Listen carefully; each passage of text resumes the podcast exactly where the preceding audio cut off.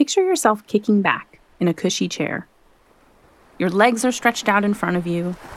There's an ocean view, and a cool breeze caresses your cheeks. Excuse me, a handsome man interrupts, before handing you a glass of champagne. In the distance, a baby cries. Like a lot. But you can't hear it. Just soothing white noise, rustling pages, and the clink of metal forks against glass plates. This is what it's like to fly business class, and it does not come cheap. Now, it might have been a while since you got on a plane, so let's recap. Over the past 10 years, air travel for the average person has started to suck. Sure, prices are down, but so is legroom, seat width, even the number of bags you can bring on board. Meanwhile, the space in the front of the plane just keeps getting nicer. Flying business class used to mean a wider chair. Now it can mean a seat that turns into a bed, a privacy wall, silk pajamas, hand cream, lip balm, even name brand perfume. And the service is totally better. All of this isn't really for travelers, it's for airlines. Business class seats are a huge moneymaker. Take the route between New York and Los Angeles. Just 10% of its passengers are business class ticket holders, but those passengers account for 21% of the route's aggregate revenue. There's just one problem with this model, or at least one planetary problem. Business class is a major factor in airlines' carbon footprint. And considering the Earth is pretty much begging for our attention, is it really worth it just to eat a three course meal in the sky?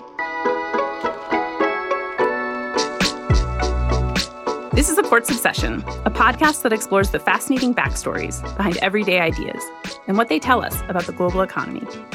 I'm your host, Kira Bindrum. Today, business class and how a 20th century perk became a luxury arms race. I'm joined now by David Yanofsky, who is known in our newsroom as Yano. Now, Yano is the editor in charge of data and visualizations at Quartz, and he is based in Los Angeles. How is LA today? It's always a great day in LA. The weather is, is 70 degrees and sunny? It is beautiful. It is another beautiful day in Los Angeles. You are uh, our data dude, as I put it in my notes, which is like not something I've ever called you. But you're also kind of our aviation expert.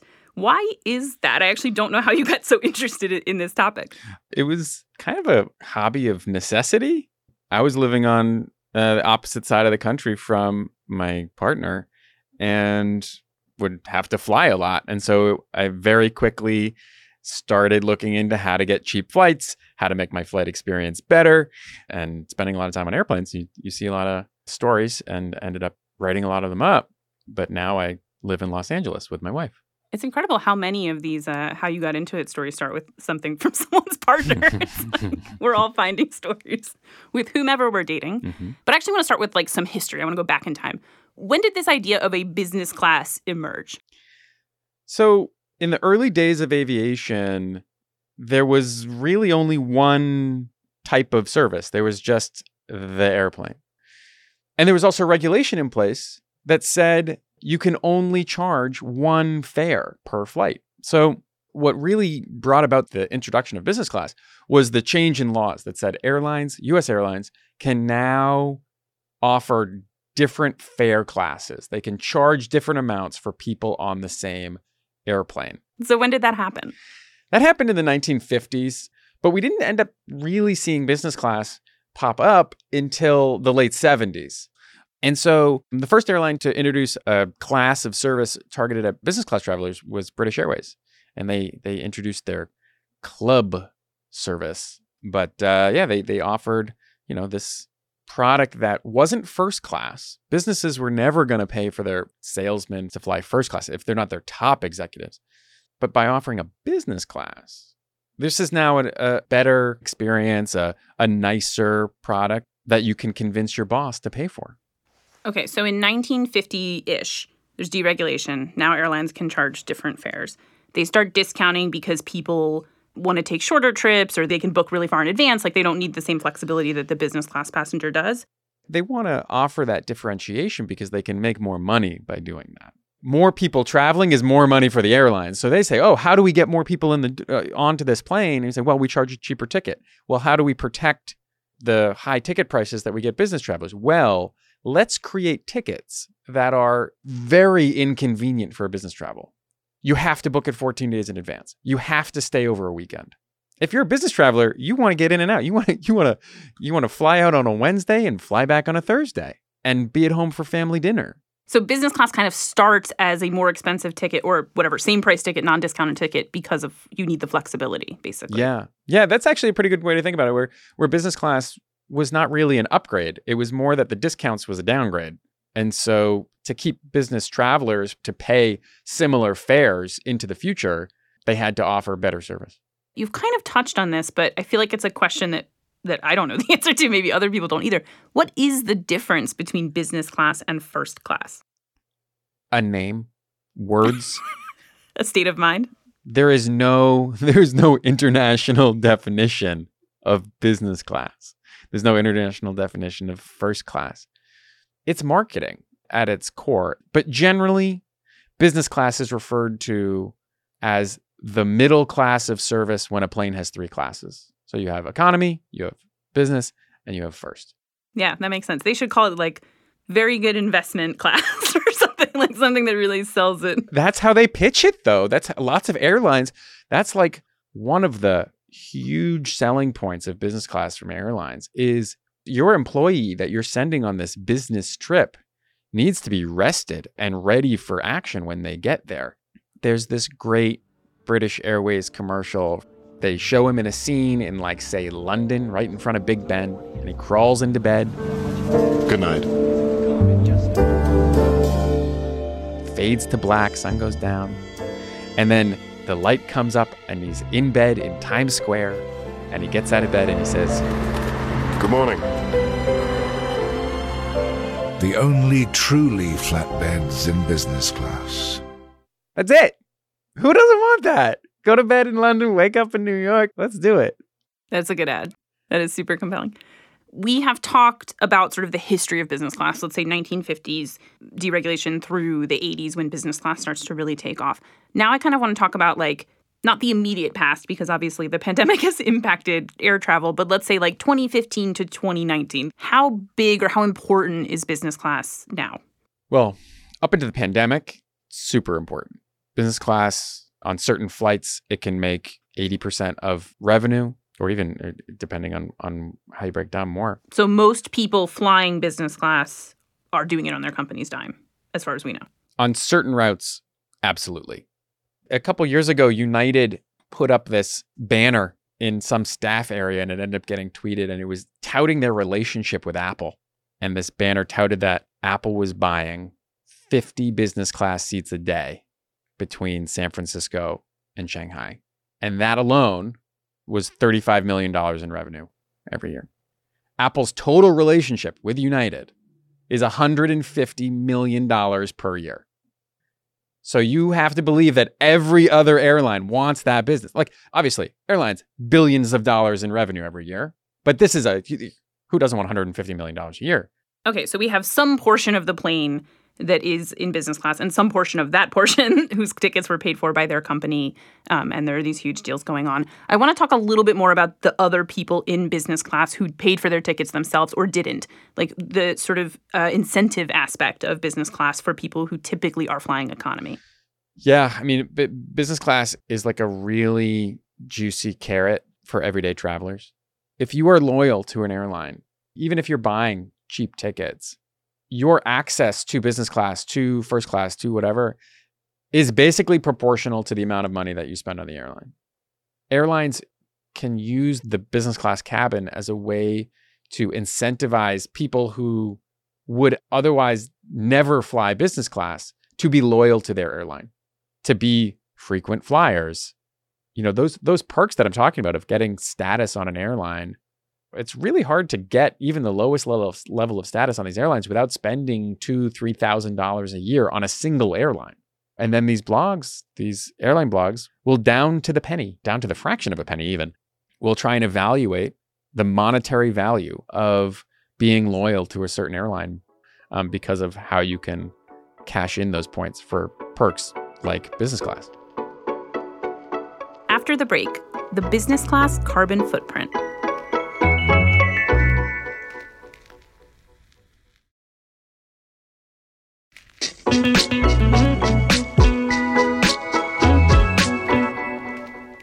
Okay, so we have been talking about how important business class is to airlines' bottom line. Now I kind of want to get into how important it is to the planet and, and specifically from sort of an environmental uh, or sustainability perspective. Let's start with the environmental impact of flying in general, commercial flight. What what is it? kind of a broad broad question, but what uh, what is it relative to other things? It's bad. What is it? It's like four percent of global emissions comes from comes from the airline industry. And in a vacuum, be like, wow, that's a lot. That is a lot. One industry, 4%. On the other hand, like everything we do causes emissions. You eat a cheeseburger, you've caused emissions. You drive your car instead of walk, you've caused emissions.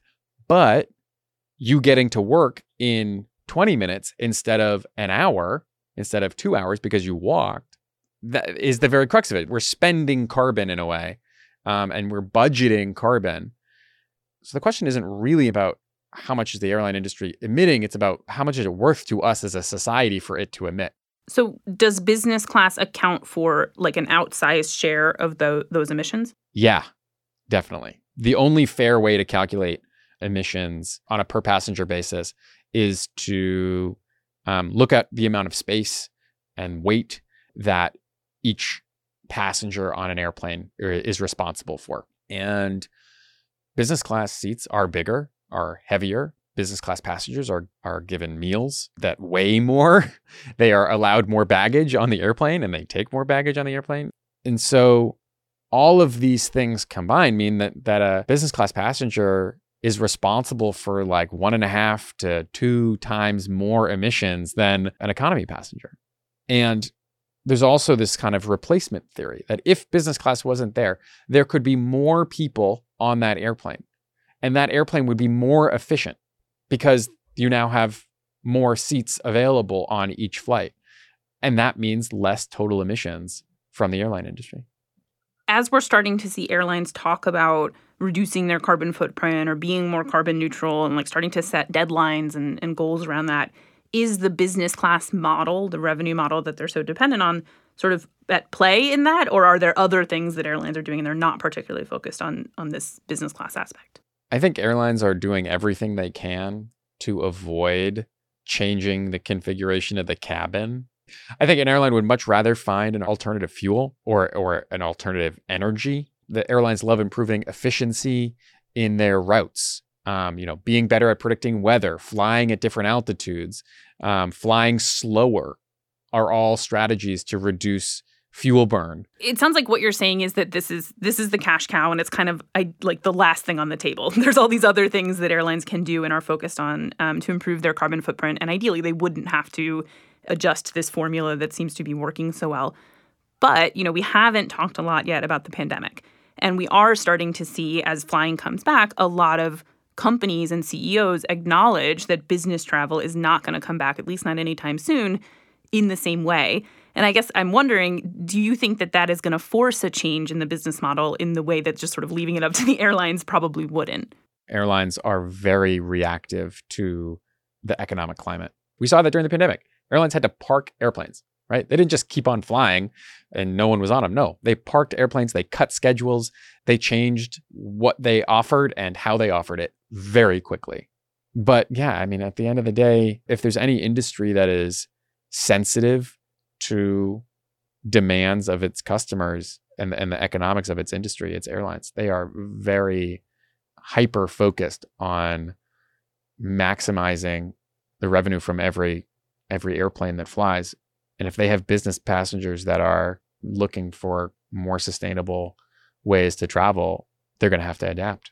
It seems like since this uh, fragmentation of the ticket types, everything is set up to incentivize airlines to continue developing and getting more revenue out of the front of the plane and the back of the plane, the seats are getting smaller.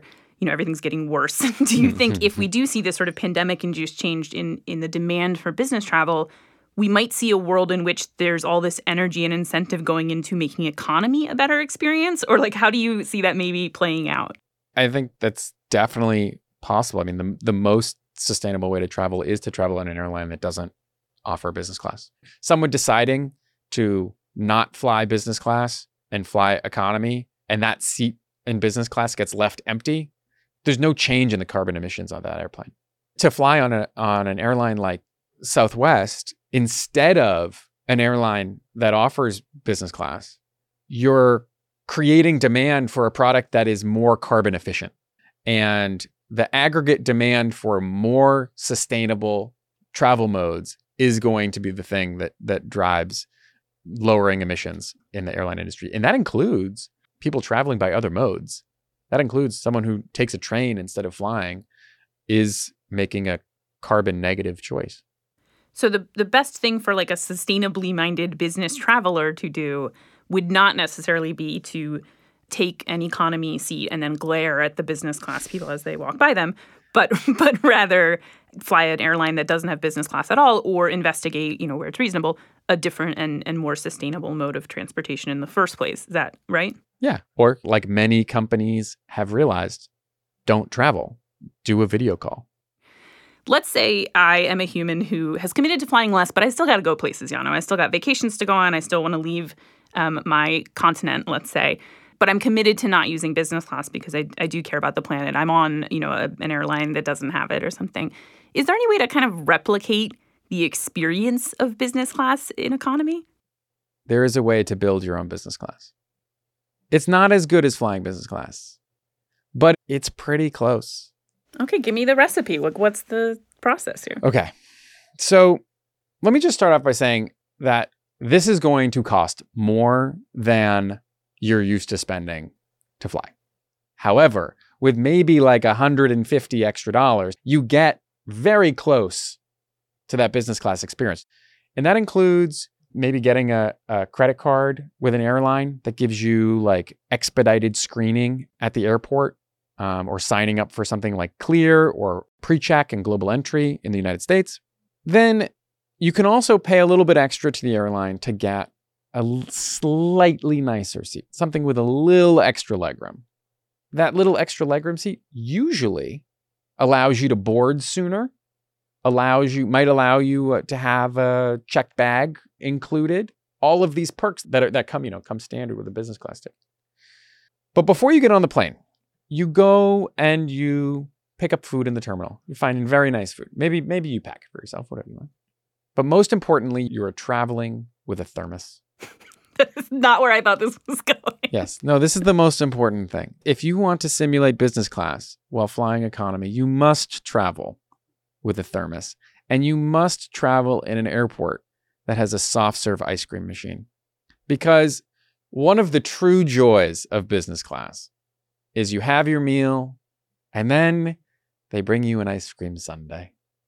And you enjoy this nice ice cream sundae on an airplane and you are carefree and so you get that soft serve in the thermos and you crack open that thermos, you know, an hour before you're supposed to land and you start eating that ice cream and you say, yeah, life is good. You do all that, you can get a pretty close to business class experience. The one thing that you're never going to get in economy is a flight attendant who cares for you as much as a flight attendant in business class. And that is just a numbers game. Okay, this is what I'm taking away from our whole conversation. Are you ready? Yeah. Ideally, fly on, on flights without business class. Invest in pre-check or something that gets you through the security line faster. Mm-hmm. Uh, invest in extra legroom if that's something that's important to you. Invest in a thermos. This is the most important one. I actually feel like I've learned more about you from how important the thermos is to your experience than I have about business class, but I like it. I will say, I do travel enough to be one of these people that airlines treat nicely. And I do get upgraded regularly enough that I'm just getting the ice cream in business class. Okay, I have one last question for you. When we fly again and we make small talk with people next to us on the plane, what is your favorite fun fact about business class? What is the thing I'm going to whisper to business class as I walk by them with my thermos back to my premium economy seat?